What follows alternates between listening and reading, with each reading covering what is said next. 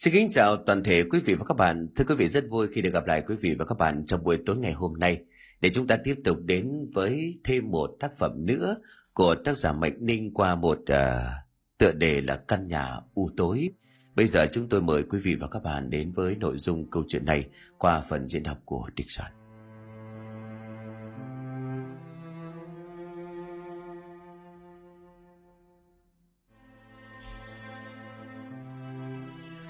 Cút ngay lên giường đi. Tôi đã cấm bà không được đi ra ngoài này rồi cơ bà. Nhanh lên. Này thì kêu này kêu này. Cô Hạ có giống người xuống cửa, giơ tay lên đỡ cái que tre trên tay của con dâu đang giáng xuống, ánh mắt như là van xin. Cô Hạ buông chén cơm còn hơn nửa xuống mâm, gác đôi đũa lên rồi bước sang bộ ván trà. Kéo cái bình tích hãm lá trà xanh, đôi tay run rẩy rót ra một ti, uống từng ngụm nhỏ. Cơm canh vợ thằng bản nấu ngon lành hợp khẩu vị với cụ, với món canh chua tép bông, sò đũa, với lại cá bông lau kho tổ, mà miệng của bà hôm nay cứ như là nhai rơm đắng, nuốt không vào. Nhưng tính ra vợ chồng của thằng cháu hàng xóm tốt chán so với lại hai đứa con dâu của nhà cụ.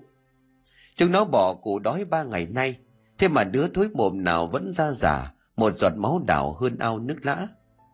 Không có vợ chồng của thằng bạn thì cụ đã chết nhăn răng trong phòng chục mét vuông với một mái tôn mục nát dưới sức nóng gần bốn chục độ. Từ chiều qua đến giờ lòng của bà cụ Hà nóng như lửa đốt. Cậu biết sự bồn chồn khiến cụ ăn không ngon miệng, ngủ không ngon giấc. Hai đứa con dâu trong nhà cũng chẳng bận tâm.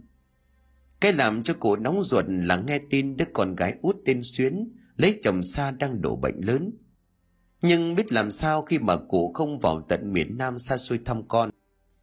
Mấy nhà trong làng con cái cháu chất, người ta mà bệnh, phần làm cha mẹ đều túc trực ở bên. Chỉ có nhà cụ thân tàn sức yếu, một các dính túi không có thì sức đâu mà đi thăm con.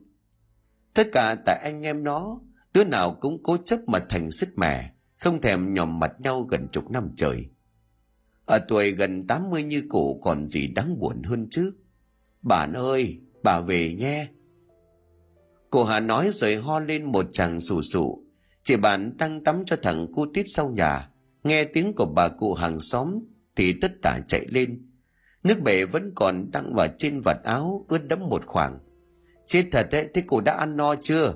Cháu mải tắm cho thằng quỷ con ấy nó đi nghịch đất vì bẩn quá. Bà cụ Hà chống cây gậy tầm vông móm mém bảo, ờ, bà ăn no rồi, Bà cảm ơn vợ chồng mày nha. Không có mày khéo bà chết đói. Chị Hạn bùi ngồi khó nhọc. Chết thật đấy. Hà cớ sao mà cụ lại bảo như thế? Hai bác ấy không có nấu thì cụ cứ sang. Nhà neo người thêm bát thêm đũa thôi mà. Thằng Tít nó nhắc cụ mãi đấy. Bà cụ Hà thấy xót xa khẽ gật đầu rồi chống cậy đi ngay. Nhìn tấm lưng còng khuất dần sau hàng dâm bột mà chị bản thoáng có chút cay mắt. Kể thêm một chút về hoàn cảnh của cụ Hà. Cụ Hà có bốn người con, ba trai một gái. Tính đến nay thì cũng chỉ còn một cặp. Ngày con lớn của cụ tên là Sử. Nghe đầu năm đến bảy chết nổi ở sông. Ông dần đi đánh vó tép phát hiện thằng bé vùng vẫy trong dòng nước xoáy. Tái mặn hô người làng rồi lao xuống vớt lên. Nhưng thằng bé toàn bệnh chết trợn mắt trên nền đê. Đợt ấy gia đình của cụ Hà đi xuống thấy rõ những đen đổi với gia đình cụ chưa dừng lại ở đó. Ba năm sau cái chết của thằng Sử thì cụ ông cũng bỏ vợ con mà đi. Cụ ông ra đi sau một cơn bạo bệnh. Cậu mất trong một đêm mưa gió tối trời, bỏ lại người vợ trẻ và ba đứa con nheo nhóc, đầu trắng khăn tang. Sau cái chết của cụ ông thì mọi thứ chi tiêu lớn bé đều đổ lên vai của bà. Ba đứa trẻ đang tuổi ăn tuổi học càng làm cho cụ Hà phải nhai ra mưu sinh bằng đủ thứ nghề Lúc thì người ta thấy cụ oằn lưng gánh tỏi lên chợ huyện. Lúc thì lại thấy cụ ngồi ven lộ với vài chậu cá tôm mới bắt còn nguyên mùi tanh của bùn. Làm lũ khó nhọc là vậy, nhưng hương lửa cho chồng vào việc nuôi dạy ba đứa con, cô Hà nhất định không lúc nào lơ là. Cô Hà cứ như vậy thân cò gánh gạch nuôi con ăn học. Đứa con lớn tên là Nhân sau khi tốt nghiệp cấp 3 thì không đi học nữa mà theo đám bạn đi làm chân xẻ đá tận mạn Hà Giang Ba năm sau Nhân lấy một người vợ tên Thắm, dọn sang đằng bên sinh sống. đường cụ Hà cho một số vốn để cất nhà làm ăn. Xui rồi thay 10 năm sau, trong một lần đi khai thác đá không để ý, cho nên bị đá đè, thịt xương dập nát. Cụ Hà nghe tin tức tốc lên bãi đá mang xác con về. Có lẽ thương cảm tới mức nào thì không ai rõ, nhưng tuyệt nhiên trong đám tang người con trai thứ, người ta không thấy cụ giò một giọt nước mắt. Cảnh người đọc bạc tiễn kẻ đầu xanh, thà nổi mà tăng thương sao kể xiết. Khánh là con trai thứ hai đã lấy vợ được 10 năm và cô Khánh tên là Nhung làm nghề bán xà vải ở chợ. Xuyến là con gái út, vì lấy chồng tận mạn Bình Dương cho nên chẳng mấy khi về nhà. Phần vì cũng sợ sự kèn cựa của hai người chị dâu, nên tình cảm của chị em trong nhà cũng cơm chẳng lành canh chẳng ngọt. Trở lại với thực tại cụ Hà dò dẫm tiến vào trong nhà với lấy chiếc quạt mo cau cuối giường, tiện tay lật đầu chiếu lấy ra tấm hình ghi gia đình của cô gái. Con gái của cụ là cô Xuyến lấy chồng xa, hai vợ chồng có hiếu với cụ lắm, nhưng mà ngặt nỗi kinh tế eo hẹp, từ Nam ra Bắc tốn biết bao nhiêu tiền, cho nên chẳng thể về thăm mẹ thường xuyên. Mắt của cụ Hà cay cay, mà cụ cũng ngại cho nên đâu dám ỉ ôi kêu con gái về. Cụ ngần ngại nhiều thứ lắm mà phải giữ trong lòng, hơn hết cụ ngại những ánh mắt liếc xéo của người con dâu. Nỗi nhớ với những nỗi ngần ngại cứ sâu xé, khiến cho cụ ăn ngủ không yên. Sáu tháng sau, đang ngồi xếp lại mấy bó vải ở ngoài chợ, thì Nhung thấy bà Hường chạy từ trong ngõ ra gọi lớn. Nhung ơi, mày chạy về ngay đi, mẹ chồng nhà mày đang gào ầm lên kia kìa. Nhung thông thả đặt mớ vải xuống cái mẹt rồi nói, Ôi trời ơi, ngày nào bà ấy trả thế, kệ thôi bác ạ, em còn phải buôn bán chứ suốt ngày trông nom vậy lấy gì mà ăn. Bà Hương liền rút tay, không, tao là tao thấy bà cụ gào nhiều lắm, chắc là bị ngã hay sao ấy, về đi tao trông hàng cho, nhớ có chuyện gì thì lại... Nhung miễn cưỡng đứng dậy, thở dài nói với bà Hương. Vâng, thế nhờ bác để ý hàng giúp em nhé. Em chạy về xem phải hầu hạ cái gì nữa đây. Về làm dâu nhà bà Hà được hơn chục năm nay. Chồng làm công nhân tại nhà máy cơ khí, giam bữa nửa tháng mới về nhà một lần. Anh trai chồng thì đã chết để lại bà chị dâu tên là Thắm và đứa con nhỏ 10 tuổi ở làng bên. Nói chung là làng bên nhưng mà cách độ hai ba trăm mét. Đứa em gái chồng thì lập gia đình ở tận trong miền Nam. Nhung không có nghề ngỗng gì cho nên theo mẹ chồng làm nghề buôn bán vải ở ngoài chợ. Túc tắc qua ngày kiếm sống nuôi đứa con nhỏ 8 tuổi. Cuộc sống tuy không khá giả nhưng cũng không đến mức túng thiếu. Cô Hà sinh thời vốn là một người thương con, thương cháu lại khéo buôn bán, cho nên vùn vén và lo toan được cho gia đình. Sức khỏe ngày càng yếu cho nên cụ để lại cửa hàng vải lại cho Nhung buôn bán. Nhưng mà kể từ khi cụ Hà bị lẫn lúc tỉnh lúc mê thì cuộc sống của gia đình Nhung bị xáo trộn. Bà chị dâu đi làm suốt ngày cho nên việc chăm mẹ chồng Nhung phải tự tay gánh vác. Về đến nhà đang nghe thấy tiếng của mẹ chồng kêu la, Nhung lấy chìa khóa vội mở cửa rồi quát. Trời đất đây là trời, sao bà khỏe hành hạ người khác thế hả? Sao bà không ngồi một chỗ cho tôi nhờ? Tôi hầu bà ăn, hầu bà ỉa, lại còn chưa đủ hay sao? Không biết là kiếp trước tôi nợ gì bà, mà bà hành tôi như vậy. Bà định làm khổ cái thân gái này đến bao giờ nữa đây? Vừa nói Nhung vừa vụt tới tấp vào người của mẹ chồng bằng cái que tre. Cậu Hà co rúm người xuống góc cửa, giơ tay đỡ, ánh mắt như là van xin. Nhung chợt nhìn thấy cái ấm nước sôi đặt trên bếp than tổ ong đã bị đổ lênh láng ở ngoài sân. Nhung tiến tới chỗ mẹ chồng rồi quát. Lại lọ mọ ra phá cho nên bị bỏng rồi chứ gì, cho bà chết nhé, còn la hét cái gì. Cô Hà bị bỏng một vết dài trên đùi và bụng, đang nhăn nhó vì đau, miệng không ngừng rên la. Nhung vạch luôn áo và quần áo mẹ chồng lên để kiểm tra, thì những mảnh da bị bỏng tuột ra theo lớp áo quần. Cô Hà đau quá thét lên rồi ngất lịm. Mấy người chung quanh chạy vào.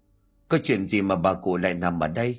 Đưa bà cụ vào viện cấp cứu đi. Ai chạy về lấy xe máy ra đây? Nhung lúc này cuống quýt. Dạ em đang ở ngoài chợ. Thế bác Hường ra gọi bảo là mẹ em đang kêu ở nhà. Em sợ quá bỏ cả hàng chạy về đây. Vừa về thì thấy mẹ em nằm ngất thế này em sợ quá. Mẹ em làm sao chắc em chết mất các bác. Ông hậu hàng xóm bảo mọi người im lặng tiến lại gần cụ Hà. Bà cụ bị bỏng nước sôi có vẻ nặng đấy. Không ai được cởi bỏ quần áo của cụ vì có thể dẫn tới lột da vùng bị bỏng, đưa cụ đến bệnh viện ngay. Hàng xóm mỗi người một việc sơ cứu rồi đưa cụ Hà vào bệnh viện, Nhung rối rít, chăm sự nhờ các bác, đưa mẹ em vào viện, em ở nhà chuẩn bị ít đồ rồi em vào ngay. Nhưng vội vàng gọi điện cho chồng thông báo và không quên gọi luôn cho họ hàng nhà chồng biết để mọi người đến thăm. Vừa vào đến bệnh viện đã thấy Khánh, chồng của Nhung đang loay quay chạy làm thủ tục. Vừa nhìn thấy vợ Khánh chừng mắt. Tôi đã dặn cô biết bao lần rồi. Đun nước sôi thì mang ra chỗ khác. Cô để giữa sân như vậy bà vấp phải thì bóng chứ con gì. Bà làm sao thì cũng đừng có trách tôi. Lúc này họ hàng cũng đã có mặt đông đủ thăm cụ Hà. nhưng cầm ly sữa nóng thổi nhẹ, rồi đút cho mẹ chồng ăn giọng run rẩy. Khổ lắm các bác cả em đã dặn mẹ là không phải làm cái gì, cứ ngồi nhà xem tivi cho nó vui. Cơm nước dặn giúp em làm hết, vậy mà cứ lọ mọ rồi bị ngã. Mẹ ơi, mẹ cố uống ờ, ly sữa này rồi nghỉ ngơi mẹ nhé. Họ hàng anh cảm động vừa thương nhưng cũng vừa mừng cho cụ hà có được cô con dâu hiếu thảo cô bây giờ yếu rồi lúc tỉnh lúc mê chúng tôi à, mỗi người có một ít để biêu cụ Cô Nhung cầm lấy cho cụ. Cô Hà là người may mắn vì cái đứa con dâu hiền thảo. Như vậy thì chúng tôi cũng yên tâm được phần nào. Mỗi người cầm tay của cụ Hà một lúc để hỏi thăm, nhưng cụ vẫn không nói gì. Chỉ thấy một dòng nước mắt lăn nhẹ trên khuôn mặt giả nua nhăn nheo. Nhung cầm lấy phong bì của mọi người đưa đút vào túi giọng đầy xúc động. Thật là ngại quá, các bác đã đến thăm là quý hóa, lại còn cho nhiều tiền thế này. Sáng nay em mua cho mẹ em bát cháo gà, mẹ em còn ăn hết ngon lành, vậy mà bây giờ thì yếu thế này. Từ hôm đó trong bệnh viện, Khánh ngồi đút cho mẹ bát cháo, thế bà đã ngủ Khánh quay sang bảo vợ. Thôi, cô ở đây chăm sóc bà tôi về nhà xem cửa nẻo thế nào. Một lát đã chị Thắm đi làm về sẽ vào đây, sáng mai tôi vào trông thay để cô về nghỉ. Nhung nguyết môi rồi bảo chồng. Cái bà Thắm đây thì giúp được cái gì, mang tiếng là cùng làm dâu, mà mỗi có làm cái gì đâu Mẹ anh có làm sao thì toàn đến tay tôi thôi. Khánh lừa mắt nhìn vợ. Cô thử ngay cái kiểu châm chọc đi đi. Lúc bà còn khỏe mạnh thì một tay bà gánh vác việc gia đình. Lo cho con cho cháu đầy đủ. Sao lúc đấy các cô không có kêu ca? Khánh quay lại nhìn mẹ rồi đứng dậy ra về. Một lúc sau Thắm vào thăm mẹ chồng. Thắm nhìn Nhung rồi hỏi. Thế bà ý bị làm sao hả cô? Ai có thời gian mà hầu? Thế là con những cái ai vào thăm rồi? Nhung đứng dậy đi ra ngoài hành lang, thắm hiểu ý đi ra ngoài, Nhung nhếch mép cười mỉa mai. Mẹ chồng là mẹ Trung nghe, chị là dâu trưởng đấy chứ không phải tôi. Chị hỏi những ai đến thăm là ý gì? Hay là chị bảo là tôi phải đưa tiền cho chị đấy phải không? Đừng có mà mơ. Thắm dẫn sổ tới lại gần Nhung nhưng nói với giọng chua hoa. Mày đừng có mà láo với tao. Dù gì tao cũng là con dâu trưởng tao có quyền. Mày không phải giờ cái giọng đạo đức đấy. Mày bịp người ngoài thì được chứ đừng qua mắt tao. Mày chăm sóc cái gì chứ?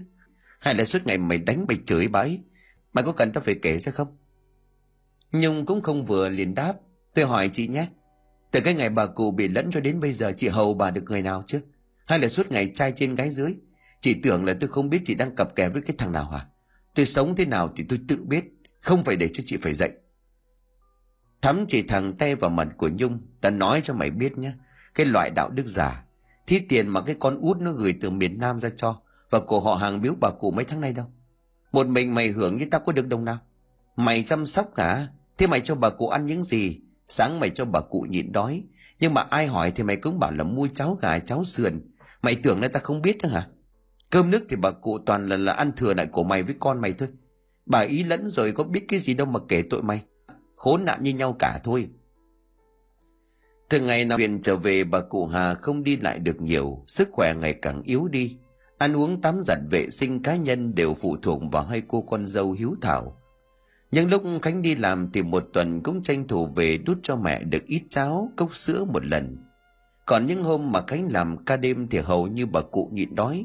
Vì hai chị em dâu tị nạnh nhau, người này tưởng người kia cho ăn rồi. Mà bà cụ thì cũng chẳng nói được câu gì cho nên không ai biết – Cô Hà ngày càng yếu dần, người chỉ còn da bọc xương. Dường người ốm lâu ngày bốc mùi hôi thối bởi mùi phân và nước tiểu. Ngày đầu Nhung còn dọn cho đỡ mùi, nhưng sau thấy bất công vì bà chị dâu kia chẳng thấy dọn bao giờ, cho nên Nhung cũng mặc kệ. Cho đến buổi trưa ngày hôm ấy, chị bàn hàng xóm lọc cọc đạp xe Phượng Hoàng và một con ngõ rậm rạp để về nhà. Gác lại chân chống xe chỉ mau mải tháo bao gạo mới đong ở chợ rồi ì ạch bê vào bếp với lại cái khăn mặt đã ngà màu cháo lòng đang máng trên dây phơi dưới dàn mướp. Chị bạn quăng gầu đánh tùm một cái súng rồi kéo nước lên rửa mặt mũi chân tay. Nước giếng mắt lạnh làm cho chị tỉnh táo ra phần nào. Chồng của chị anh bản lúc ấy cũng lên vườn sau. Tranh thủ sáng giờ trời âm u không khí dịu mát. Anh vun nhanh mấy luống sắn, hì hùng mấy tiếng mới xong. Khác lại cái cuốc còn dính ít đất cắt vào cửa bếp anh bản ôn tồn mình đi chợ về dưới đây hả? Thế họ hàng thế nào? Chị bạn vừa vắt khăn mặt vừa đáp. May quá mình ạ. À. Bốn hôm nay được giá cho nên em bán cháy hàng. Đông được yến gạo mua cho thằng Tít được bộ đồ mới. Với lại em cũng sắm cho mình cái bát điếu mới. Tính ra là còn dư trăm ngàn chẵn. Anh bạn cảm mừng. Thế thì tốt quá. Con mình à, có được dăm chục. Tôi mua ít xi măng để láng lại cái sân sau. Mùa mưa sắp tới cả rồi Thằng Tiết nó, nó chạy nhảy chân trượt thế nó lại ngã thì chết. Chị bạn gật đầu, hai vợ chồng đang trò chuyện dâm gian thì nghe tiếng riêng nho nhỏ từ bên kia hàng rào rông bụt vọng sang. Tiếng kêu thì thào kiệt lực ấy chẳng phải của ai xa lạ mà là tiếng của cụ Hà. Anh bạn khoản nước cho chậu rồi chép miệng nhìn vợ rồi bảo Mẹ chúng no chứ ăn trắng mặc trơn nên chắc lại bỏ đói bà cụ đấy. Chị bạn liền âu sầu Chả hiểu bác Nhung bác anh nghĩ làm sao. nhất là vợ chồng mình đều mồ côi cha mẹ từ nhỏ, giá như mà... Anh bạn hiểu ý của vợ vất lại cái khăn mặt lên dây phơi. Anh đánh mắt nhìn sang hàng rào rồi bảo. Hay là mình sang xem cụ Hà có làm sao không? Nhớ có chuyện gì xảy ra thì phải tội chết. Chị bạn liền đồng tình, sẵn có gạo đây này. Hay là mình để em à, đong cho cụ ấy chút ít. Anh bạn liền căn dặn. Đem sang thì phải giấu đi chứ để con mụ kia nó thấy thì lại rách việc. Chị bạn thở dài nhanh tay đong bò gạo gói vào trong túi ni lông rồi chui dậu tiến sang. Giờ này nhung ở chợ còn chưa về, có lẽ chỉ còn mình cụ hà nằm bẹp trong căn nhà ngang chật như chuồng gà. Cụ hà ơi, cháu bàn đây. Cánh cửa nhà ngang không đóng, trong căn nhà ẩm mốc có một ít màng nhện đã đóng thành đám lỗ thông gió. Cô hà nằm ngửa một tay buông thõng xuống thành giường, một tay đặt trên ngực mồm há ra để lộ ra một hàm răng cải mạ vàng vọt. Cảm giác hệt như là người chết chuẩn bị bỏ vào quan tài đi chôn. Đám quần áo chất thành đống dưới nền đất lồi lõm, mấy bát ăn cơm đã đắng cáu bẩn. Có lẽ đã mấy ngày mộ nhung cũng chẳng thèm dọn. Đã từ lâu căn phòng của cụ hà luôn bốc mùi thủng thỉm, giống như là cái hố xí không lấp cho.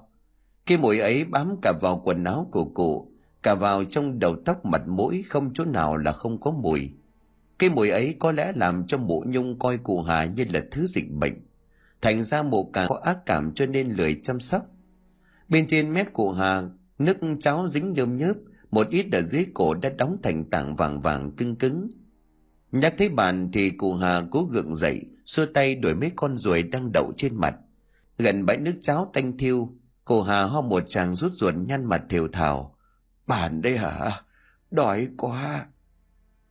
Chị bạn bần thần tiến lại xót xa. Cụ nằm đấy, cháu lau người cho cụ rồi cho cụ ăn. Sao lại khổ thế này hả cụ Hà ơi? Chị bạn nói rồi chạy ù ra ngoài vải nước định múc nước vào lau người cho bà hàng xóm tội nghiệp thì phát hiện ra trong bể đã hít nước. Chị bạn mở van nước ở cái bể bên, cho nước chảy vào bên trong. Trong lúc mà chờ nước đổ vào bể để có thể tắm rửa cho cụ Hà, Chị liền chạy vào trong buồng tính dìu cụ Hà ngồi lên. Vừa vào đến buồng đã thấy cụ Hà ngồi móm mém miệng toe toét nhìn chị cười. Hôm nay cháu đi chợ về sớm thế. Chị liền há hốc miệng ngạc nhiên. Mới đây cụ Hà vừa mới thều thào như người sắp chết. Vậy mà bây giờ lại khỏe mạnh đến lạ thường. Vâng ạ, cháu cũng vừa mới về. Thế cụ ngồi đây cháu lấy nước lau người cho cụ. Bà cụ Hà ném con mắt mờ đục nhìn ra bên ngoài trời âm u rồi lặng im không đáp. Chị bạn bưng thau nước vào nhà, nhúng cái khăn mặt rồi bắt đầu rửa mặt mũi chân tay cho bà cụ tội nghiệp. Tấm lưng cầm lộ ra là minh chứng bao năm tần tạo nuôi con khôn lớn, vậy mà bây giờ... Chị bạn nén tiếng thở dài trong lòng, đôi tay thoăn thoắt rửa giấy cho bà cụ. Chị bạn nhìn cụ Hà trần như nhộng, cô chẳng khóc cũng chẳng buồn mà còn cười toe toét tự dưng chỉ cảm thấy chảy cả nước mắt chắc cụ già quá cho nên lẫn chăng hay là cụ đã bị mộ nhung hành hạ tới phát điên Chị bồi ngồi lục trong đống quần áo dưới đất, lấy một tấm áo cũ khoác lên người của rồi dặn. Cô mặc áo vào đi kẻo cảm lạnh đấy. Nay mai có tiền vợ chồng cháu mua biếu cụ cái áo khác. Bây giờ cụ ngồi đây nha, cho về cháu lấy cơm cho cụ ăn. Gạo ở cháu giấu ở cuối giường đó. Khi nào mà vợ chồng cháu không sang được và bác Nhung không có nhà, thì cụ nấu lên mà ăn nhé. Nói xong thì chị bạn ra ngoài khép cửa cải then cho buồng cụ bớt gió, rồi mới chui vào nhà cạo ít cơm nguội và cá rô kho khế. Cụ Hà ăn như là ma đói trần chùa suýt nữa chết nghẹn. Sau khi mà cho cụ Hà ăn xong, thấy thời gian đã ngả về 5 giờ chiều, chị xin phép về. Phần vì việc làm bún đã bắt đầu, phần vì tầm này mụ nhung sắp đi chợ về. Chị không muốn đối diện với người đàn bà bạc ác đó, Nửa tiếng sau Nhung cùng con trai trở về nhà. Thằng bé 8 tuổi tin thân học lớp 2. Nhung gác lại cái xe đạp cạnh giếng nước, rửa giấy chân tay rồi theo thói quen tiến ra nhà ngang, nơi mà mẹ chồng mình đang nằm xem xét. Chẳng phải à quan tâm gì mẹ chồng cho cam, mà thực chất là à xem mẹ chồng có ỉa đái gì không để mà còn lấy cớ chút giận. Gian buồng tối om trong buồng của cụ Hà không hề có ai, không biết cụ Hà đã đi đâu Hôm nọ bà Diễn em họ cụ ở thành phố về chơi. Nhung để ý bà Diễn có dúi cho cụ một ít tiền không nhỏ. Nhân cơ hội mẹ chồng không có trong buồng à về dò xét một phen. Nhung lục tung khắp nơi từ cái tủ gỗ nơi mà cụ Hà để quần áo cho đến gầm giường gầm bàn, rồi bất ngờ phát hiện ra một cái hòm gỗ nhỏ, nước sơn đã bong chóc. Nhung tò mò lại người thấy hơi tiền cho nên cái gì cũng muốn lục soát, bèn mở toang cái hòm ra. Bên trong là một tấm áo đỏ và dưới đó là một sự kinh khủng. Dưới manh áo đó là xác của một con chuột cống với nửa thân dưới bị cắn nát. Thì đưa tay che miệng hãi hùng chạy ra ngoài. Vừa tới mép cửa bỗng một bàn tay từ gầm giường thò ra, túm lấy chân của Nhung, khiến cho thị ngã rụi xuống đất. Trong không gian tranh tối tranh sáng thì hãi hùng hét lên, thì hoảng loạn dãy rủa, nhưng xung quanh không hề có ai. Nhưng rõ ràng cái chân của thị bị một bàn tay vô hình túng chặt, cả thân người của thị lôi về phía gần giường. Đến khi hồn phách hoàn lại mụ hãi hùng nhận thấy một đôi chân gầy guộc thò ra từ bên trong chiếc tủ đựng quần áo ở cốc nhà.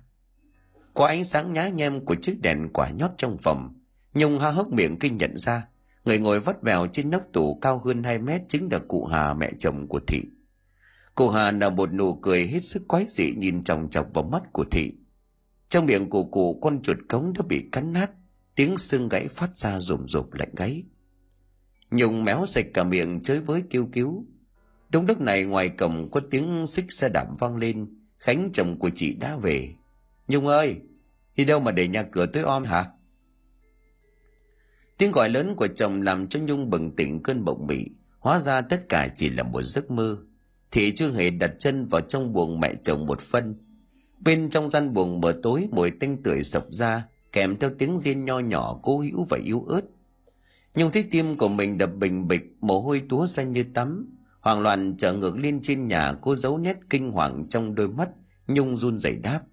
Mình, mình về rồi đấy hả?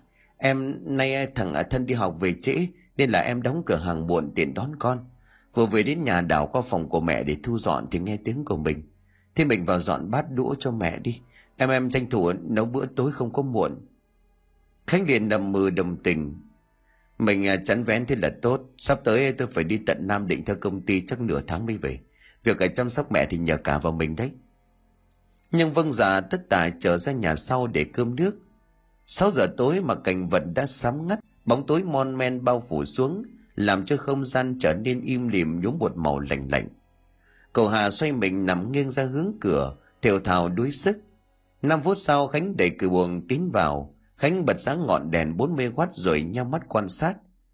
Chưa chờ cho con trai hỏi chuyện cô Hà đã cất giọng thiểu thảo. Thằng Khánh phải không? Vâng ạ. À.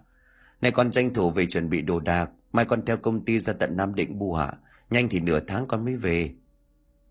Cô Hà im lặng không đáp, Khánh kéo thêm tấm chăn đắp cho mẹ rồi bắt đầu dọn dẹp chén bát, không quên lầu bầu trách vợ về để buồn của cụ ngổn ngang. Cho đến sầm tối hôm sau, khi Khánh lên công ty đi làm xa, tại căn buồng hôi hám của cụ Hà. há cái mồm ra, bộ làm cái gì mà ngậm như hến thế à? Vừa quát Nhung vừa dùng bàn tay tắt đen đét vào mồm của mẹ chồng, Cô Hà hoảng loạn lắc đầu ngoay nguẩy chắc tay van nài. Nhung không tha trận mắt lên nói. Mụ mà không có mở mồm ra ăn cho tử tế thì đừng có mà trách tôi. Đổ cả cái bát cháo này lên đầu đi. Lúc đấy thì đừng bảo cái con này nó ác. Cô Hà rơm rớm nước mắt sợ sệt ngồi co do lại góc giường. Nhung lại tiếp tục xỉ vả. Sao mụ cứ hành tôi mãi như vậy hả? Sao không chết quách lên đi? Tiền bạc thì mụ giấm rúi cho con út, hầu hạ nó tí con tay con này. Không biết kiếp trước tôi nợ mụ cái gì nữa. Già rồi mụ còn không xuống lỗ đi. Mùi tanh tưởi bốc lên làm cho cụ cúi đầu xuống nôn thốc nôn tháo ra đất. Nhung lúc này gầm lên, trời đất ơi cái con khọm già này. Mụ mà không ăn lại được còn nôn ra, khổ cái thân tôi không chứ. Sao mụ lại khốn nạn thế hả? Nói rồi Nhung sấn sổ lồng lộn lao tới túm đầu của mẹ chồng, một tay bóp miệng cụ và đổ bát cháo đó vào miệng, vừa đổ mụ vừa quát. Đây, hốc hết đi, không hốc đi tôi giết mụ đấy. Bát cháo chảy đến đâu cái mùi tanh thiêu lại sộc lên đến đó, khiến cho cụ Hà dẫy lên đành đạch. Nước cháo vung ra bắn tung tóe vào tay của Nhung. Đổ xong bát cháo cụ Hà đang ngất ra, không còn nôn ra nữa. Tầm 7 giờ tối hôm đó bà lại đạp xe từ nhà sang tìm Nhung để trả tiền nợ mua rau đợt tháng trước. Từ nhà bà lại phải đạp xe qua một đoạn đường đê, rẽ trái có một cái nghĩa trang, rồi qua một cái ao bèo là tới nhà Nhung. Làng này có ba con đường nối liền với nhau, hội tụ của ba đường làng chính là khu chợ, nơi mà Nhung bày sạp vải buôn bán. Thím Nhung ơi có nhà không chị lại đấy? Bà lại gọi tới hai lượt cửa nhà mở ra, đèn điện ngoài ngõ bật lên. Nhung gấp gáp lao từ trong nhà ra nhanh như tên lửa. Thế bà lại ở ngoài cổng Nhung điện nói, bác lại đâu hả? Sao bác lại đến đây giờ này? Mai nhà tôi dọn à, vào Nam Định cư, Trần nhớ là còn nợ thì mấy chục ngàn tiền giao cho nên là qua trả. Thế thế có định mời tôi chén nước không? Nhung bừng tỉnh vội vàng mở cổng mời bà lại vào nhà. Bà lại rất sẽ đập vào sân, dặn chân trống rồi đi qua cái sạp tre, châm ấm trà tự nhiên như nhà mình. Bà lại giọng oang hoảng, thế là cả thầy là 75 ngàn nhỉ? Bác nói nhỏ thôi, cho mẹ chồng em ngủ, bà cụ yếu lắm, động nhẹ là tỉnh lại. Quý hoa quá, cụ Hà có cô con dâu chu toàn như thím thì thật là phúc ba đời. Em thì thế đấy bác ạ, sống mà mẹ chồng yêu thương như con gái, nghĩ thì cũng khổ thân mẹ chồng em lắm. Cô yếu quá cho nên là em cũng chẳng có tâm trạng nào mà làm ăn. Bà lại đột nhiên chuyển chủ đề, hỏi chuyện về cụ Hà. Này, mà cụ có vẻ thích áo đỏ nhỉ? Tối nào tôi đạp xe đây cũng cũng thấy là cụ mặc áo đỏ đấy, đứng thẩn tha ở ngoài hiên. Thật thế hả bác? Bác hay đạp xe qua đây lắm hả? Ờ, tôi làm nghề bán dầu mà. Ngày nào tầm 3 giờ sáng chả đạp xe qua ngõ nhà tím để lên chợ huyện. Thế mà cứ ngang qua đây là thấy cụ cứ đứng thẩn tha ở ngoài hiên. Lắm hôm mà tôi còn tưởng là ma đấy thím mà. Thế đây à, tôi gửi tiền thím nhá. Tôi tôi tôi phải về đi kẻo muộn. Bà lại đi rồi Trung chợt cảm thấy không khí trong nhà rợn rợn. Nếu mà lời nói của bà lại là thật, vậy thì chả nhẽ đêm nào mẹ chồng của thị cũng thần tha đi lại ở ngoài hiên. Và cái áo đỏ mà mẹ chồng thị hay mặc có phải là cái áo trong hộp gỗ mà thị mơ thấy chiều qua. Nhưng mà rồi ngay lúc này thì thị lầm bẩm Mụ già liệt giường liệt chiếu, sức nào đi lại trong đêm, họa chăng là có ma. Nhưng dùng mình nhanh chân bỏ vào nhà trên khép chặt cửa với hàng tá những suy nghĩ ma quái. Ngày hôm sau là chủ nhật, Nhung có việc đi ăn đám dỗ họ hàng ở làng bên, cho nên là việc coi sóc hôm nay thắm phải đảm nhiệm. Vốn suy nghĩ nhỏ nhen rằng bao nhiêu tiền bạc mẹ chồng đều cho con dâu thứ, cho nên là thắm đã từ lâu có ác cảm với cụ Hà. Sau khi Nhung đi thì Thắm tiến vào căn buồng u tối của chồng ngó qua cho có lệ. Đảo mắt một lượt Thắm khẽ lào bầu về thứ mùi tanh tanh sập vào mũi, đám ruồi nhặng bay vo ve quanh bãi nôn làm cho mụ thấy lợm giọng. Đang tính trở lên nhà trên thì Thắm bỗng nhiên nghe thấy cụ Hà u ớ, muốn nói một điều gì đó làm cho thị bỗng giật mình. Bông tai, vàng, cho xuyến. Cụ Hà cố giơ tay chỉ trò như muốn dặn dò, Thắm chạy vội lại nhìn mẹ chồng trong lòng thầm nhủ. Chắc là mụ già giấu của chìm của nổi gì đấy. Bây giờ yếu quá nên là muốn để lại cho mình. Thắm cầm tay mẹ chồng rồi âu yếm. Mẹ ơi, con Thắm dâu trường của mẹ đây. Mẹ có cái dặn gì con không à? Mẹ có hiểu gì con đang nói không? Cậu Hà vẫn cố giơ tay chạm vào cây gối miệng ú ớ. Mặc cho cô con dâu hỏi cô vẫn nhìn xung quanh như là muốn tìm một ai đó đứa con gái thì lấy chồng xa, cô xuyến, hai hàng nước mắt tuôn trào xuống gò má gầy gập thắm kéo cái gối ra khỏi đầu của mẹ chồng, lần thấy một gói nhỏ được bọc kỹ bằng mảnh vải màu hồng.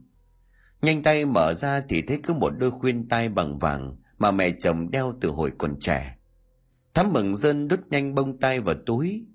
Bộ già chết đến nơi rồi còn bò bò giữ của. Bộ định giấm dúi cho con gái mụ chứ gì thắm cười đắc thắng bỏ lên nhà trên, thì ngồi phịch xuống bộ chàng kỳ ở giữa nhà, lôi bình hướng dương ra, vừa nhận nha cắn vừa đọc tin tức trên điện thoại. Con gái của thắm tên là sinh, năm đó học lớp 3. con bé thương bà cụ lắm, cho nên ngay từ lúc sang nhà đã quấn lấy bà cụ. Cô hà nằm trên giường thều thào như bộ xương khô, đôi mắt kiệt lực, đôi tay còng keo như khúc củi khẽ nắm lấy tay của cháu nội mình rồi gắng gượng. Sinh đi hạ con? Bà đói lắm. Mẹ ơi, bà đói này, mẹ cho bà ăn đi. Thắm lúc này đang gấp chân lên ghế hếch mặt đáp. Mày bảo bà mày nếu muốn ăn thì xì tiền ra ta nấu cho. Thóc đâu mà đãi gà rừng. Mà mày đấy nhá, xéo về nhà học bài đi. Sang đây ám bệnh để mà chết hả? Con bé sinh sợ mẹ nghe thắm quát thì tái mặt bỏ về. Trước khi về, nó không quên rúi cho bà nội cái bánh hoàn rồi nem nép đi luôn bắn đi một lúc sau chị bàn từ ngoài ngõ đi vào. Trên tay là một tô cháo gà nóng miệng đon đà. Chị nhung chị nhung có nhà không? Nghe tiếng gọi thắm tất tả đi ra đáp lại bằng giọng vồn vã. Thím bản đó hả? Em dâu tôi sang nay sang làng bên để làm à, dỗ họ hàng. Nay tôi ở đây chăm cụ khổ lắm cơ. Cái phận làm con mà cha mẹ đau yếu ấy cho nên là chúng tôi xót cả ruột.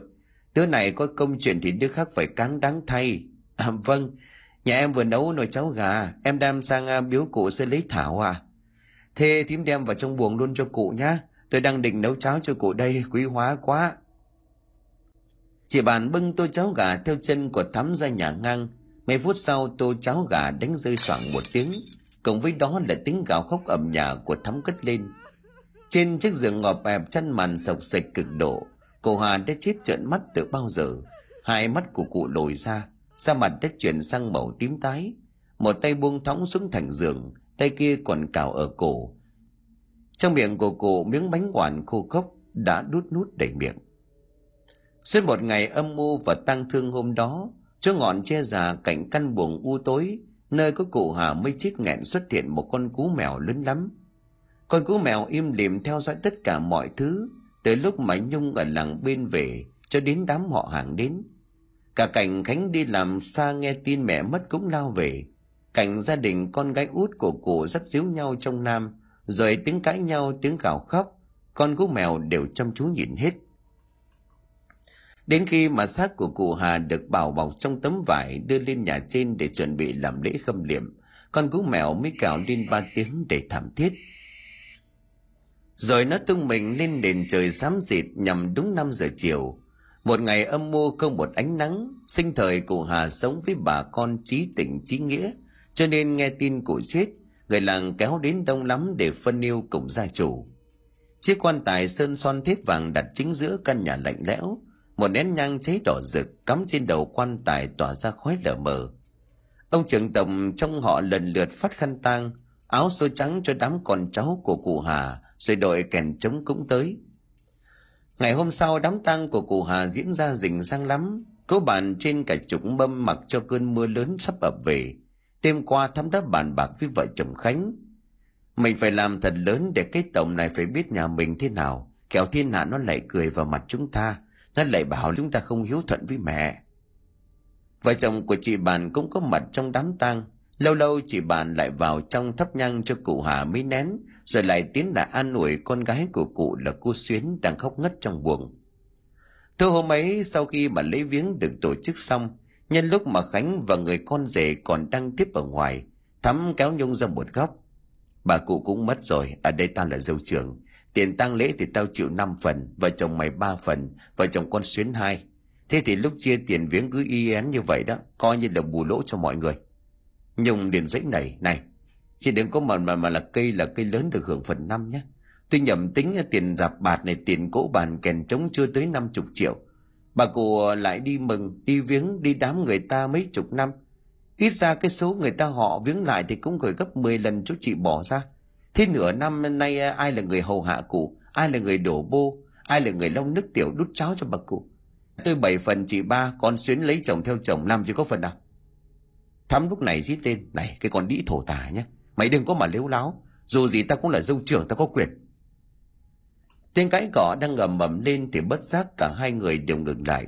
Vì vài di chiếc lẫn trong tiếng gió thổi vù vù, làm cho mấy cành dừa cọ vào nhau, và tiếng mưa lộp đột bắt đầu rơi trên mái ngói. Vọng vào tai của đứa con dâu bạc ác là những tiếng rộp rộp nghe như là tiếng người ta nhai xương gà chợt phát ra.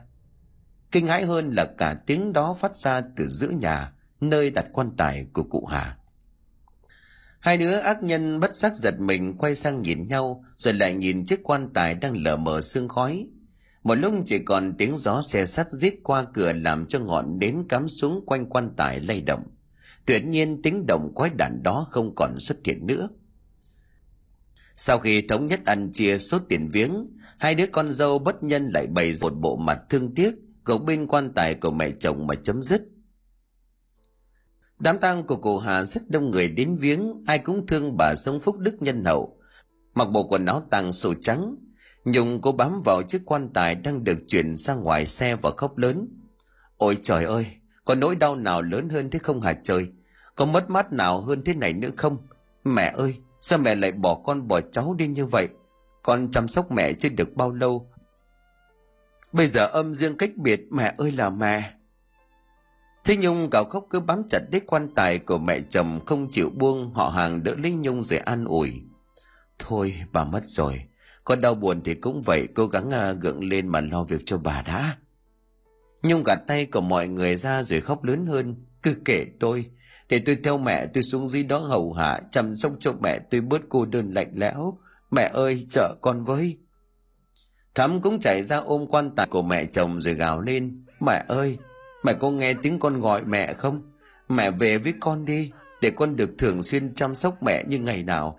Mẹ con sớm tối có nhau, mẹ mất rồi con sống sao đây mẹ? Thì khóc tiếng gào thét của hai cô con dâu làm cho ai dự đám tang cũng phải rớt nước mắt vì xúc động. Oái om thay chính sự rằng cô ấy lại tạo nên một sự việc hết sức đại kỵ. Đây là chiếc quan tài đổ nghiêng qua một bên, nắp áo quan ban nãy rõ ràng đã được đóng đinh cẩn thận vậy mà bây giờ cái nắp văng xa, xác của bà cụ nằm trong tấm vải liềm đổ cành ra nền nhà. Kinh hãi nhất là trong miệng của bà cụ vừa văng ra một thứ gì đó. Thứ đó màu nâu dài tầm một đốt ngón tay, to bằng cái đũa tựa như là một cái đuôi chuột vậy. Đám họ hàng trong lúc hỗn loạn không để ý đến cái đuôi chuột, nhưng mà nhung lại thế hít bởi lẽ cái đuôi chuột rơi ngay chân mộ, còn ngo nguẩy hệt như là con run còn sống sau khi xác của bà cụ được đặt lại trong lòng áo quan, cả đám nhanh chóng tiếp tục đám hiếu còn đang răng dở dù trong lòng ai nấy đều dấy lên một cảm giác rợn rợn.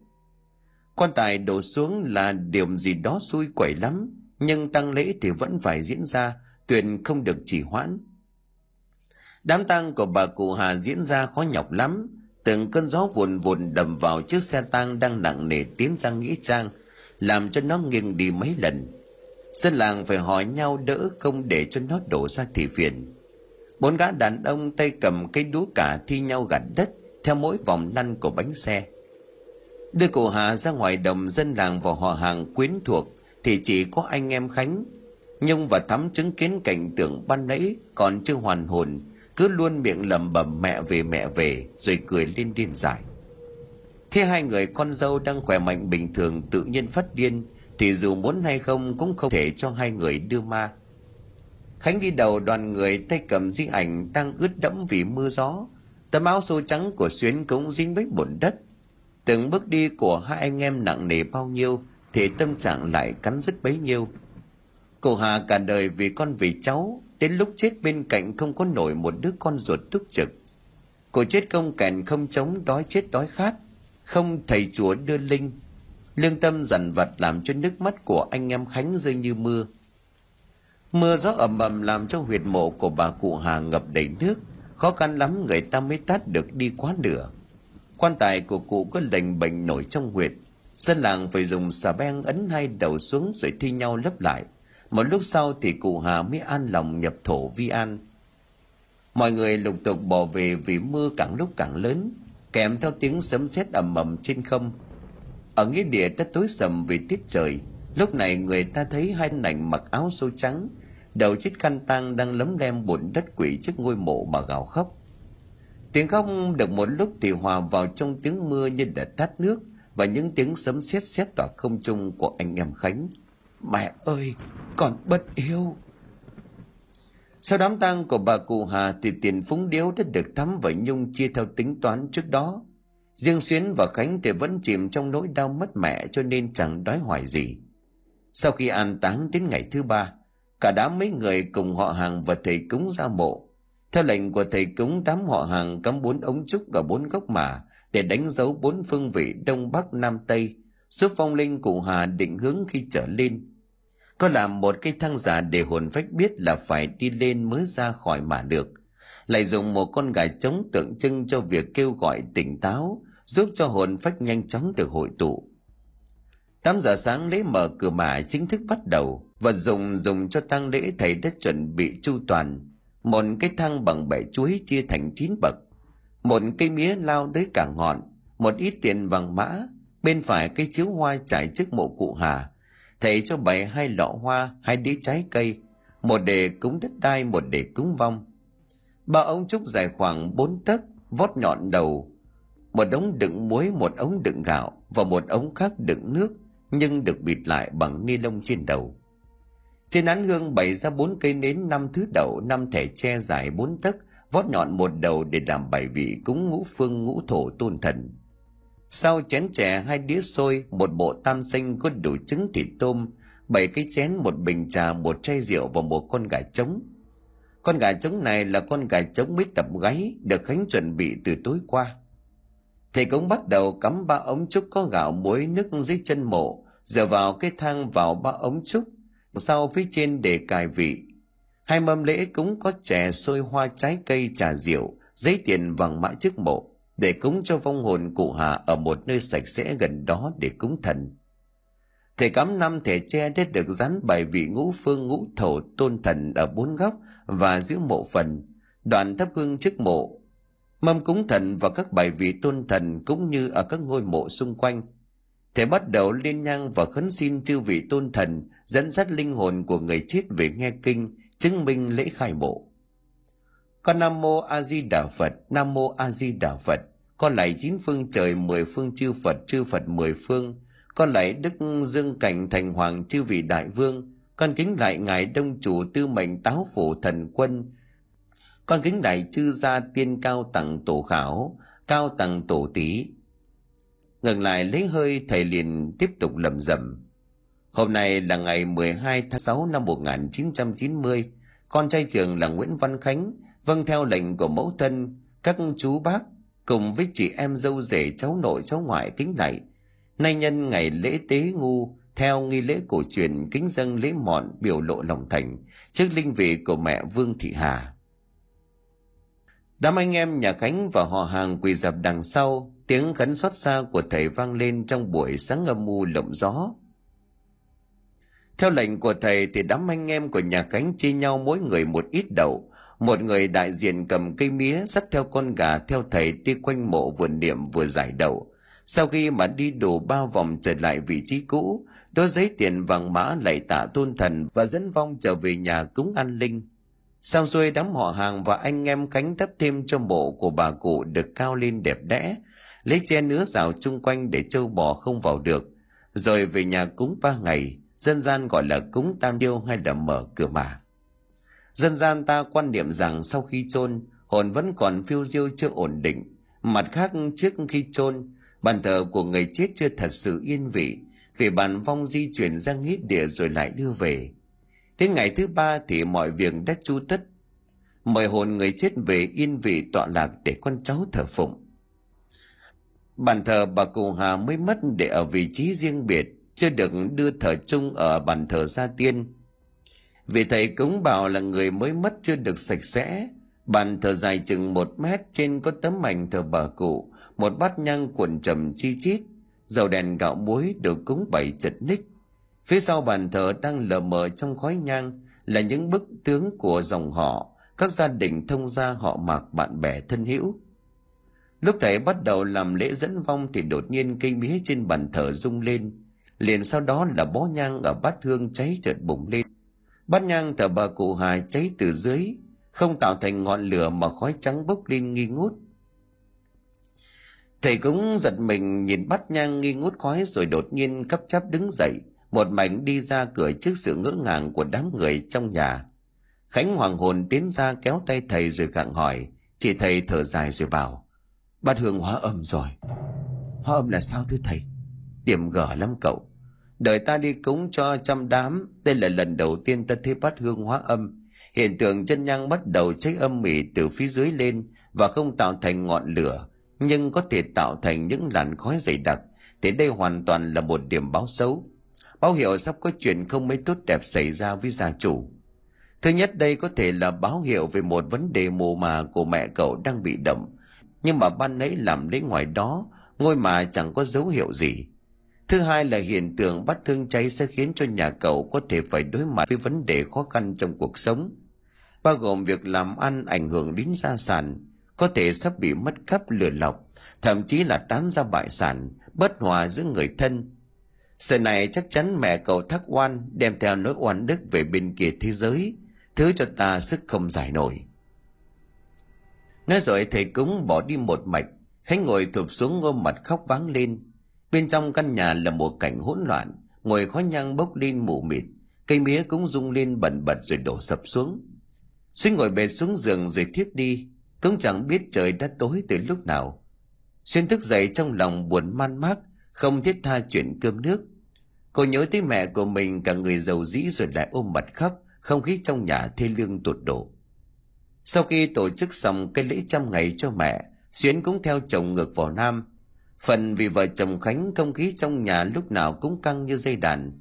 Khánh đi biển biệt không mấy khi về nhung ở lại trong căn nhà cũ, nhà ngang với cái bụng mẹ chồng nằm năm nào, bây giờ cũng khóa trái, tuyệt nhiên không mở thêm lần nào cho đến tinh mơ hôm đó, những sự việc kỳ bí bắt đầu tìm về để gõ cửa, và người đầu tiên chứng kiến chính là thắm, con dâu trưởng của cụ hà. Sáng hôm đó, cũng như mọi lần đúng 5 giờ sáng, thắm bắt đầu vòng chạy của mình quanh hồ của làng. Số là sau khi chia chắc số tiền phúng điếu, thắm nhận về phần mình hơn 100 triệu. Số tiền dạo đó có giá trị rất lớn. Thắm quyết định nghỉ việc ở công ty, mở một cửa hàng may, nhàn nhã sống qua ngày trời chấm đông và tiết trời đã rét căm căm, sương mù trắng xóa, nhưng đã quen lại với cái lạnh sáng sớm, và lại không thích không khí yên tĩnh vắng vẻ, lại trong lành bên hồ mỗi sáng, thắm không có nề hà gì. Trên đường chạy đôi khi cũng gặp đôi ba người làng chạy ngược chiều, ai nấy đều mũ áo khoác che kín mặt.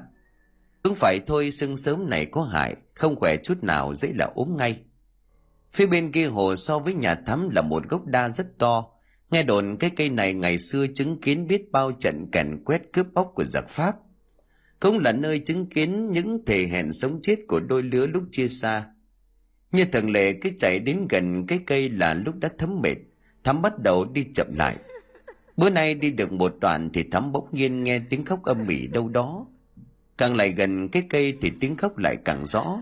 Suốt ruột thắm dạo bước đi nhanh đến gần gốc cây, thắm nhìn hình như có một người đàn bà đang dựa vào gốc cây. Tiếng khóc cũng từ đó. Nói là hình như bởi vì mùa đông sưng răng trắng, gần hồ không khí cũng khá âm u. Đứng gần nhau vài mét cũng chẳng thấy rõ mặt. Thắm nghĩ đó là một người đàn bà trung tuổi bởi chiếc áo bà ta đang mặc. Màu đỏ sặc sỡ đến nhức mắt, hệt như là áo cưới thời xưa. Lấy làm là sáng sớm thế này lại có người mặc áo cưới rồi lại ngồi đây khóc thế này thắm tò mò lên tiếng hỏi, này bà kia, sáng sớm ra đây sao lại khóc? Đáp lại lời của thắm chỉ là những tiếng thút thít, thi thoảng lại nấc lên từng hồi. Thanh âm di dị đôi khi nghe như là tiếng nghiến răng. Này, làm gì mà sáng sớm khóc lóc thế hả? Người đàn bà vẫn không trả lời, khó hiểu thắm tiến lại gần hơn vòng ra trước mặt của người đàn bà. Thắm chỉ ú ớ lên vài tiếng trước khi bất tỉnh trước mặt của thị lúc này chính là mẹ chồng bà cụ hà. Trong khuôn miệng đỏ quạch đó xác con chuột bị cắn nham nhở, máu tươi và ruột lòng nhễu ra hai bên mép. Làn da trắng xứ với con mắt u uất đang nhìn thị chăm chăm. Tiếng nghiến rằng bà nãy mà thắm nghe được chính là tiếng xương gãy vụn. Trước khi liệm đi vọng vào tay của thắm là một tràng âm thanh thoát tục. Thắm ơi, mẹ đói lắm, thắm ơi thắm bú ớ chẳng tỉnh dậy khi nghe tiếng người xôn xao. Định thần lại thắm thấy mình đang nằm trên giường tại nhà. Xung quanh là mấy khuôn mặt hàng xóm quen thuộc. Tiếng của bà trung tuổi cất lên. Thắm nó tỉnh rồi bà con ơi, chết thật đấy. Mùa đông này lắm gió độc lắm. Cô chúng gió lăn quay ra may mà chúng tôi đưa về đấy. Mẹ mẹ chồng tôi, có ai thấy mẹ chồng tôi đâu không? Chẳng phải là mẹ chồng cô mới mất sao hả? Thắm thất kinh nhớ lại giây phút đó chẳng nhẽ lại bảo mình gặp hồn ma mẹ chồng thì phi lý. Đắn đo vài giây thắm lại thôi, một bà áo tím đen liền trên ngang. Thôi, để tôi úp cho cô bát mì nha. Cô ăn xong rồi nghỉ ngơi đi, không sao là ổn rồi, chúng tôi xin phép. Năm phút sau, tô mì bốc khói ทั้ ng nguội tanh thắm không ăn nổi nữa. Thắm ngồi co do trên giường cảm giác ớn lạnh đã dâng lên đến tận óc. Cả ngày hôm đó thắm suốt ly bì đến tầm 10 giờ đêm mới tỉnh lại. Bên ngoài trời đã tối om thắm không chốt được, đẩy ra một cái vào được ngay. Gió thổi làm cho cánh cửa kêu lên ọp ẹp. Đột nhiên thắm nghe tiếng bước chân rồi tiếng nức nở. Nhắm mắt thật chặt, tay nắm chiếc mềm trùm kín đầu, nhưng thanh âm càng lúc lại càng nỉ non. Liền sau đó tiếng nức nở biến mất, thay vào đó là tiếng động lạ vọng ra ở dưới bếp. Tiếng nổi niêu lục thục thắm nghe rõ một một con bé sinh đã về bên ngoài từ hôm qua. Trong căn nhà hai tầng do chính bà cụ hà xây cất cho vợ chồng của thắm năm nào, bây giờ chỉ còn có một mình mụ. Vậy mà tiếng động dưới bếp là do ai gây ra? Chẳng lẽ lại là ăn trộm? Thắm đánh bạo hỏi dồn can đảm tiến ra hàng hiên rồi lò dò xuống bếp. Không quên thủ thế theo cây gậy ở dưới gầm giường. Tiếng động là ban nãy đột nhiên im bặt vừa bước chân vào trong bếp tự nhiên thắm cảm nhận có ai đó đang đứng sau lưng nhìn mình. Thắm ngoái đầu nhìn ra sau lưng theo phản xạ nhưng chẳng có ai. Nhưng mà điều làm cho thắm sợ, đó là trong gian bếp nồi cơm vất chồng chơ. Cái nồi gang ban nãy trước khi đi tập thể dục, thắm đã nấu cơm sẵn. Thứ gạo tám trắng ngần dẻo thơm giờ đã bốc mùi hôi tiêu đến tởm lợm, và ngay dưới nền đất thắm run rẩy nhận ra manh áo đỏ mà mẹ chồng mình mặc im lìm ở đó. Thắm tay mặt tiến lại gần mon men cầm chiếc áo lên, nhưng mà vừa cầm lên thì như có một luồng điện chạy dọc thân thể làm cho thị đỡ đẫn. Tay cầm theo cái áo thì lật đật trở ra sau nhà, nơi có một chiếc ao tù động. Sâu không thấy đáy. Bước chân của thị như là một con rối bị giật dây, từ từ tiến sát lại. Vốn dĩ trước kia ao của nhà thắm thả rất nhiều bèo cái vừa vớt lên để nuôi lợn dế bèo để cá ăn. Vì bèo hay tràn vào khu cầu ao bên rửa giấy, cho nên thị có nhờ người làm một cái quay bằng đám lưới ngăn không cho bèo vào. Trước của thị đang bước tới là hòn đá chân nhẵn bám đầy rêu xanh. Thêm mấy bước thắm trận cắm đầu xuống ao, dòng nước lạnh buốt đập vào mũi, vào miệng làm cho thị chân tay cống lại. Thắm tiếng hồn vùng vẫy gắng sức ngoi lên bất giác tình hình lúc đó dưới đáy ao là một cặp mắt đỏ ngầu, nhìn chằm chằm lý thị, dù nước đen ngòm chẳng thấy gì. Tham mái hùng trỗi lên ngục xuống, hai chân như bị ai đó tóm chặt kéo gỉ lại. Thâm càng cố gắng ngoi lên thì càng bị kéo xuống, cảm giác nghẹt thở, ngực cổ thì bị thắt lại, đau như muốn nổ tung. Cảm giác lạnh lạnh lạnh tới thấu xương, làm cho thị hoảng loạn tột độ. Thế điên cuồng vùng vẫy nước bùn sộc vào đầy ruột trong giây phút hoảng sợ tuyệt cùng đó thắm vẫn kịp nhận ra một đứa bé tầm 7 tuổi. Toàn thân rêu nhớt da trắng như là bôi vôi đang bám chặt lấy chân của mình kéo gỉ xuống. Bên tai của thắm thanh ngập ù lãnh cất lên vang vọng như từ chốn nào thầm thầm. Sao mày để cho mẹ tao chết đói sao mày để cho mẹ tao chết khát? Thắm ngạt thở với chút tàn lực cuối cùng. Thắm cẳng mắt nhìn lên trên là nước đen đặc. Chơi với thêm mấy giây may mắn thầy bám được vào rễ cây si chĩa ra gần đó. Thắm dồn hết lực tàn leo lên bờ thắm gặp bụng nôn ra bao nhiêu là buồn nước. Thì không kịp thay quần áo, vội vàng nổ máy xe, cầm theo cái áo đỏ đã ướt sũng rồi lao sang nhà em dâu. Đến lúc này thì đã tin việc cõi âm là hoàn toàn có thật và những việc làm thất đức của thị đã bị thế giới âm tà nhìn thấu. Chẳng hiểu sao vừa lao xe ra khỏi cổng lòng của thắm mỗi lúc một nóng lên như lửa đốt. Thắm cắm đầu lái chiếc honda lao ra con đất rộng lớn. Con đường đất này không hề có bất cứ thứ gì mọc lên, ngoại trừ một thân cây khổng lồ to cỡ chục người ôm đang mọc sững sờ ở ngay ngã ba. Cái bầu trời lúc đó sầm tối bị mây đen che phủ, gió không hề thổi qua đây, cây cỏ không hề mọc. Thứ ánh sáng duy nhất phát ra từ chiếc xe honda chiếu rọi có thể nhìn thấy cả khu vực này thắm thoáng qua cơn hoảng sợ thì chợt có một cảm giác khó thở, như có cái dây thòng lọng luồn sâu vào cổ. Thì giật mình kinh hãi dừng xe lại, thì cái cảm giác ấy lại biến mất.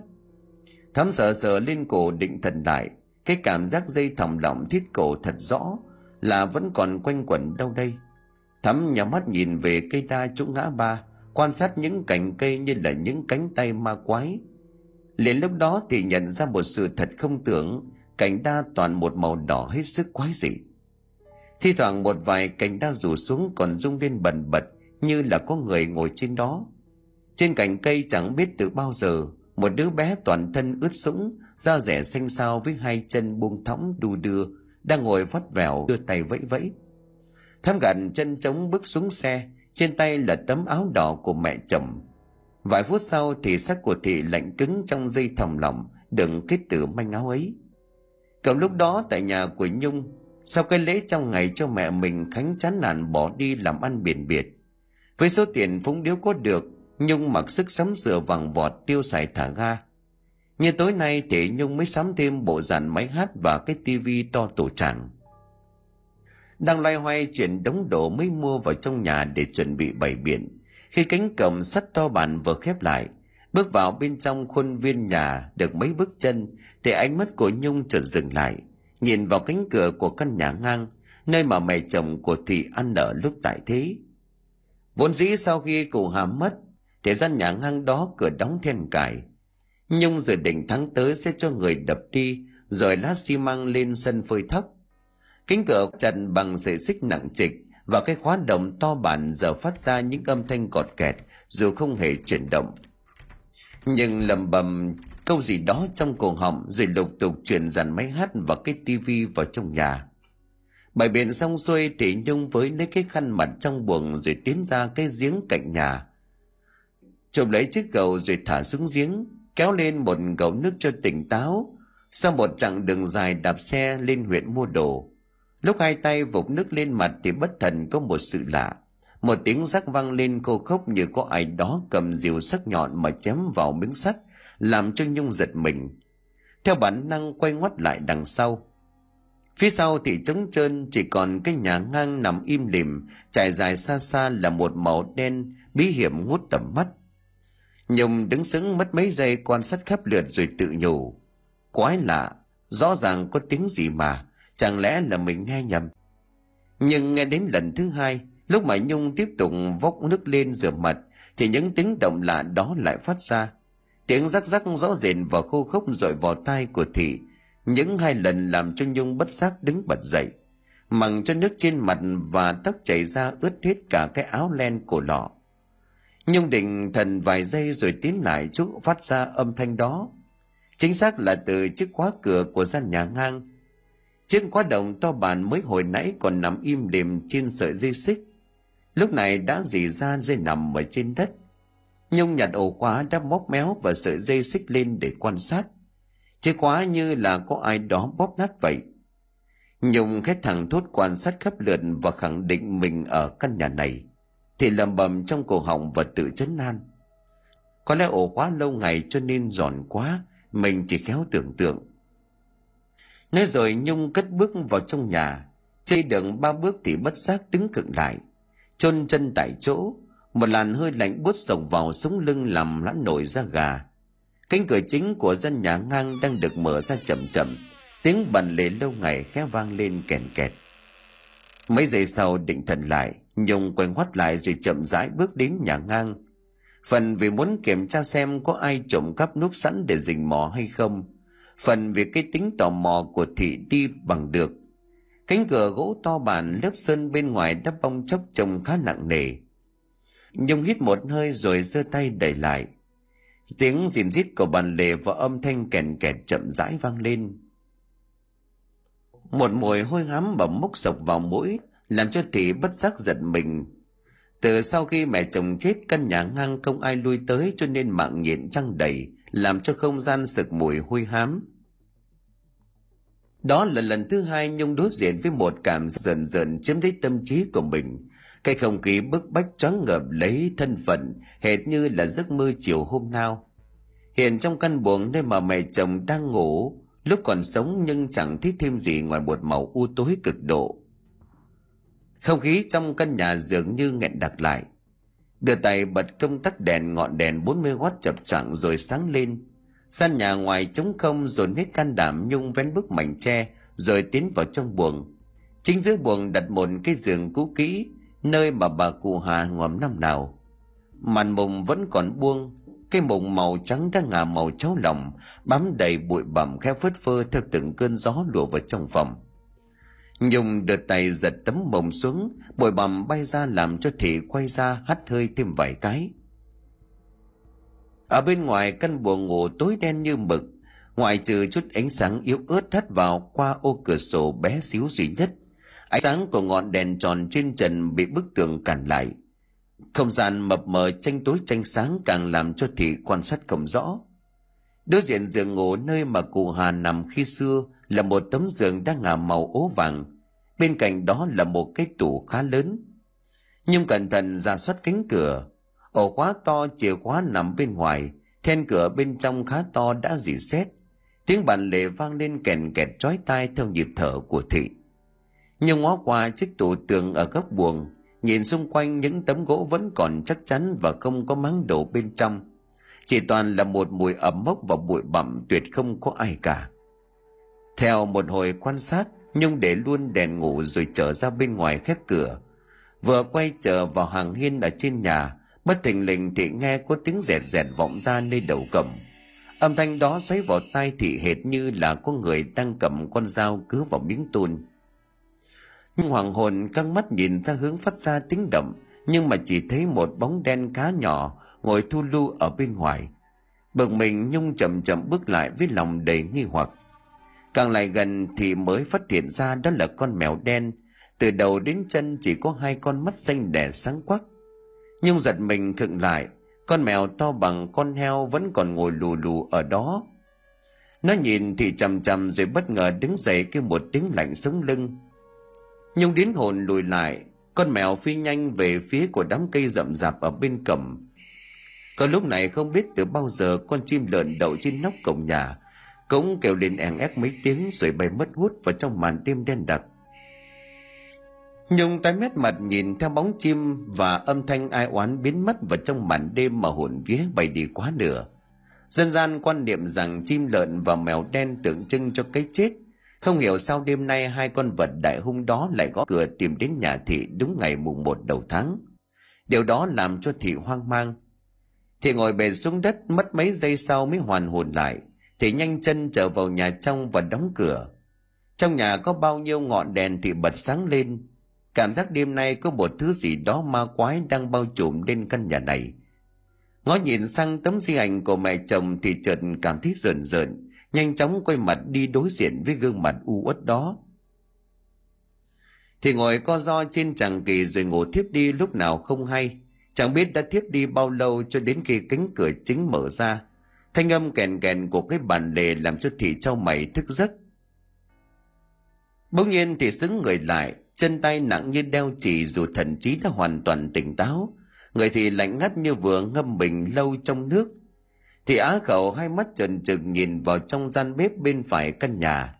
Dưới ánh sáng chớp tắt của ngọn đèn tuyết mắng ở hàng hiên, chỉ thấy lờ mờ hiện ra một thân ảnh lúc mở lúc tỏ đang ngồi xổm, nhồm nhòm bốc cơm ăn. Sau đó cái bóng ấy mất hút về phía nhà ngang ở hướng đối diện, rồi nó lại xuất hiện ngay sau đó. Động tác đừng lặp đi lặp lại với những tiếng chem chép đều đặn của tiếng nhai. Kinh dị nhất là cái lưỡi xám ngoét của cái bóng đó thòng ra đến rốn cái bóng cứ đứng nhìn thị chầm chầm rồi lại bốc cơm ăn, rồi lại nhìn thị chừng chừng. Nhưng ngủ ớ nhưng không tài nào cửa quậy được. Thì chừng mắt nhìn cái bóng đen ma quái mà hồn phách bay đi mất mấy phần. Bất chợt cái bóng ngừng bốc cơm, từ từ tiến sát lại chỗ của thị nằm. Toàn thân của thị gai ốc nổi dọc sống lưng mồm á khẩu.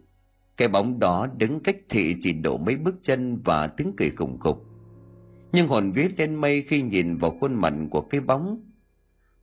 Đó là một đứa trẻ độ tầm 10 tuổi đang ở chuồng không có mắt. Chỗ hốc mắt chỉ còn có một mảng máu khô.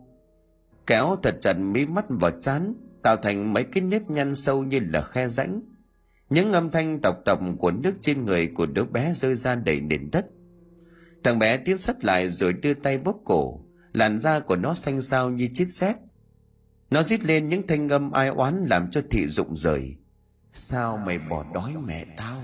Sao mày để mẹ tao chết đói chết khát? Nhung kinh hãi ngồi bật dậy thị đưa tay lên cổ rồi thở hồng hộc. Hai hồng nhận ra đó chỉ là một cơn mộng mị. Bên ngoài cổng vọng ra ba tiếng đầm gấp gáp. Nhưng đoán định có ai đó đến nhà nên cắm đầu lao ra ngoài mở cổng để xua đi cơn ác mộng ban nãy lúc này thì chỉ cần có ai đó ở bên mình cho xua đi đêm chừng tĩnh mịch là may lắm cánh cổng sắt nặng nề vừa mở ra thì rú lên rồi lăn ra ngất lịm trước cánh cổng đang lờ mờ hắt ánh sáng vàng vọt của ngọn đèn 40 watt Nhung thấy rõ một một một cái dáng còng còng dạp dạp của cụ Hà đang đứng im lìm nhìn thị chồng chọc. Cụ Hà đứng ngay trước mặt cách đó mấy bước, nhưng mà giọng nói nghe âm vang xa lạ như từ chốn nào thăm thầm vọng lại. Sử ơi, về phía bu con ơi, Sử ơi. Liền sau đó bên trong căn nhà có cái bóng trẻ con toàn thân ướt sũng đi ra. Đứa bé bám lấy gấu áo của cụ Hà rồi hai bóng lầm đối biến mất vào màn đêm lạnh lẽo. Việc phát hiện ra xác thắm chết treo cổ ở cây đa đầu ngõ đã làm rúng động dân quanh đó, cho đến khi mà người ta sang báo tin cho Nhung, lại thấy thị treo cổ chết ngay ở căn nhà ngang, càng làm cho không khí ma quái chụp lấy làng này. Người ta đồn rằng nhà cụ Hà bị trùng tang. Một tay Khánh đứng ra lo liệu đám ma cho vợ của mình, rồi sau một trăm ngày đưa con bỏ đi nơi khác. Căn nhà của cụ Hà bỏ hoang từ đó, chỉ đến mỗi dịp dỗ chạp Khánh mới đưa con về dọn dẹp một lần. Bắn đi một thời gian sau, đêm hôm ấy là một đêm mưa gió bão bùng, điện đóm tắt thui. Vợ chồng anh bạn đang co ro nơi góc nhà vì mưa rột. Trước khô tảnh anh chị nhường cho thằng Tít nằm, còn vợ chồng thì bảo nhau lấy tạm bó rơm che thân cho đỡ lạnh. Tiếng gió thổi vù vù len qua khe cửa làm cho hai ngọn đèn cầy trao đảo như sắp tắt.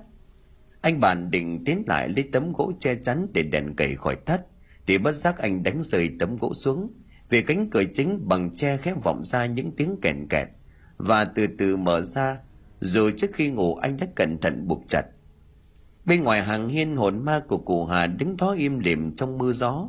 Bàm lấy gấu áo của cụ là một đứa trẻ ở chuồng. Độ tầm 8 tuổi, da rẻ xanh xao, mà anh bàn nhìn quen mắt lắm. Anh bàn thoáng thấy một giây rồi giật mình gọi giật giọng. Em ơi, con ơi, cụ cụ cụ hà về. Hồn ma của cụ hà đứng đó thân ảnh còm cõi lúc ở lúc tỏ. Cô ngẩng đầu nhìn anh bạn rồi cất giọng nói trầm đục.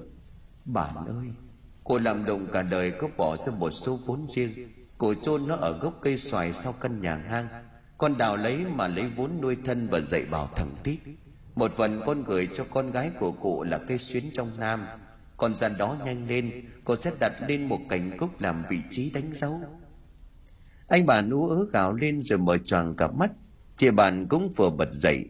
Hai vợ chồng thuật cho nhau nghe giấc mộng vừa rồi thì trùng hợp đến kỳ lạ đến lúc này anh bạn mới thẳng thốt thôi đúng rồi đúng là vong linh của cụ hiện về rồi mình đứa bé đó đứa bé đó chính là anh sử con lớn của cụ ấy chết đuối năm đến bảy đó trời ơi ở bên ngoài trời mưa đã ngớt anh bạn đốt lên ba nén nhang cắm lên bàn thờ gia tiên rồi quay mặt ra ngoài cửa chắp tay khấn Cụ ơi, vợ chồng con lạy cụ và xin hứa trước linh hồn của cụ và anh nơi suối vàng làm đúng lời cụ phó thác. Thôi, ăn lòng đi cụ Hà nhé. Quả nhiên đúng như lời của cụ Hà báo bổng trên đống cỏ dại rậm rạp bao quanh gốc xoài sau căn nhà ngang. Im lìm trong mưa gió là một cảnh hoa cúc còn tươi. Lạ thay giữa cơn rông tố ẩm ẩm đêm qua, cánh hoa vẫn không dập nát mà chỉ động vài giọt nước mưa Mười thỏi vàng được vợ chồng anh bản đào lên đặt tài sản ghi góp cả đời mưu sinh của cụ. Đúng theo lời cụ giao phó, anh bản đem tám nén vàng vào Nam giao cho cô Xuyến. Số còn lại anh chỉ xây cất cho cụ Hà và anh xử hai ngôi mộ khang trang và lấy vốn làm ăn. Hai anh chị lập bàn thờ cho cụ Hà, ngày đêm hương lửa như chính mẹ ruột của mình.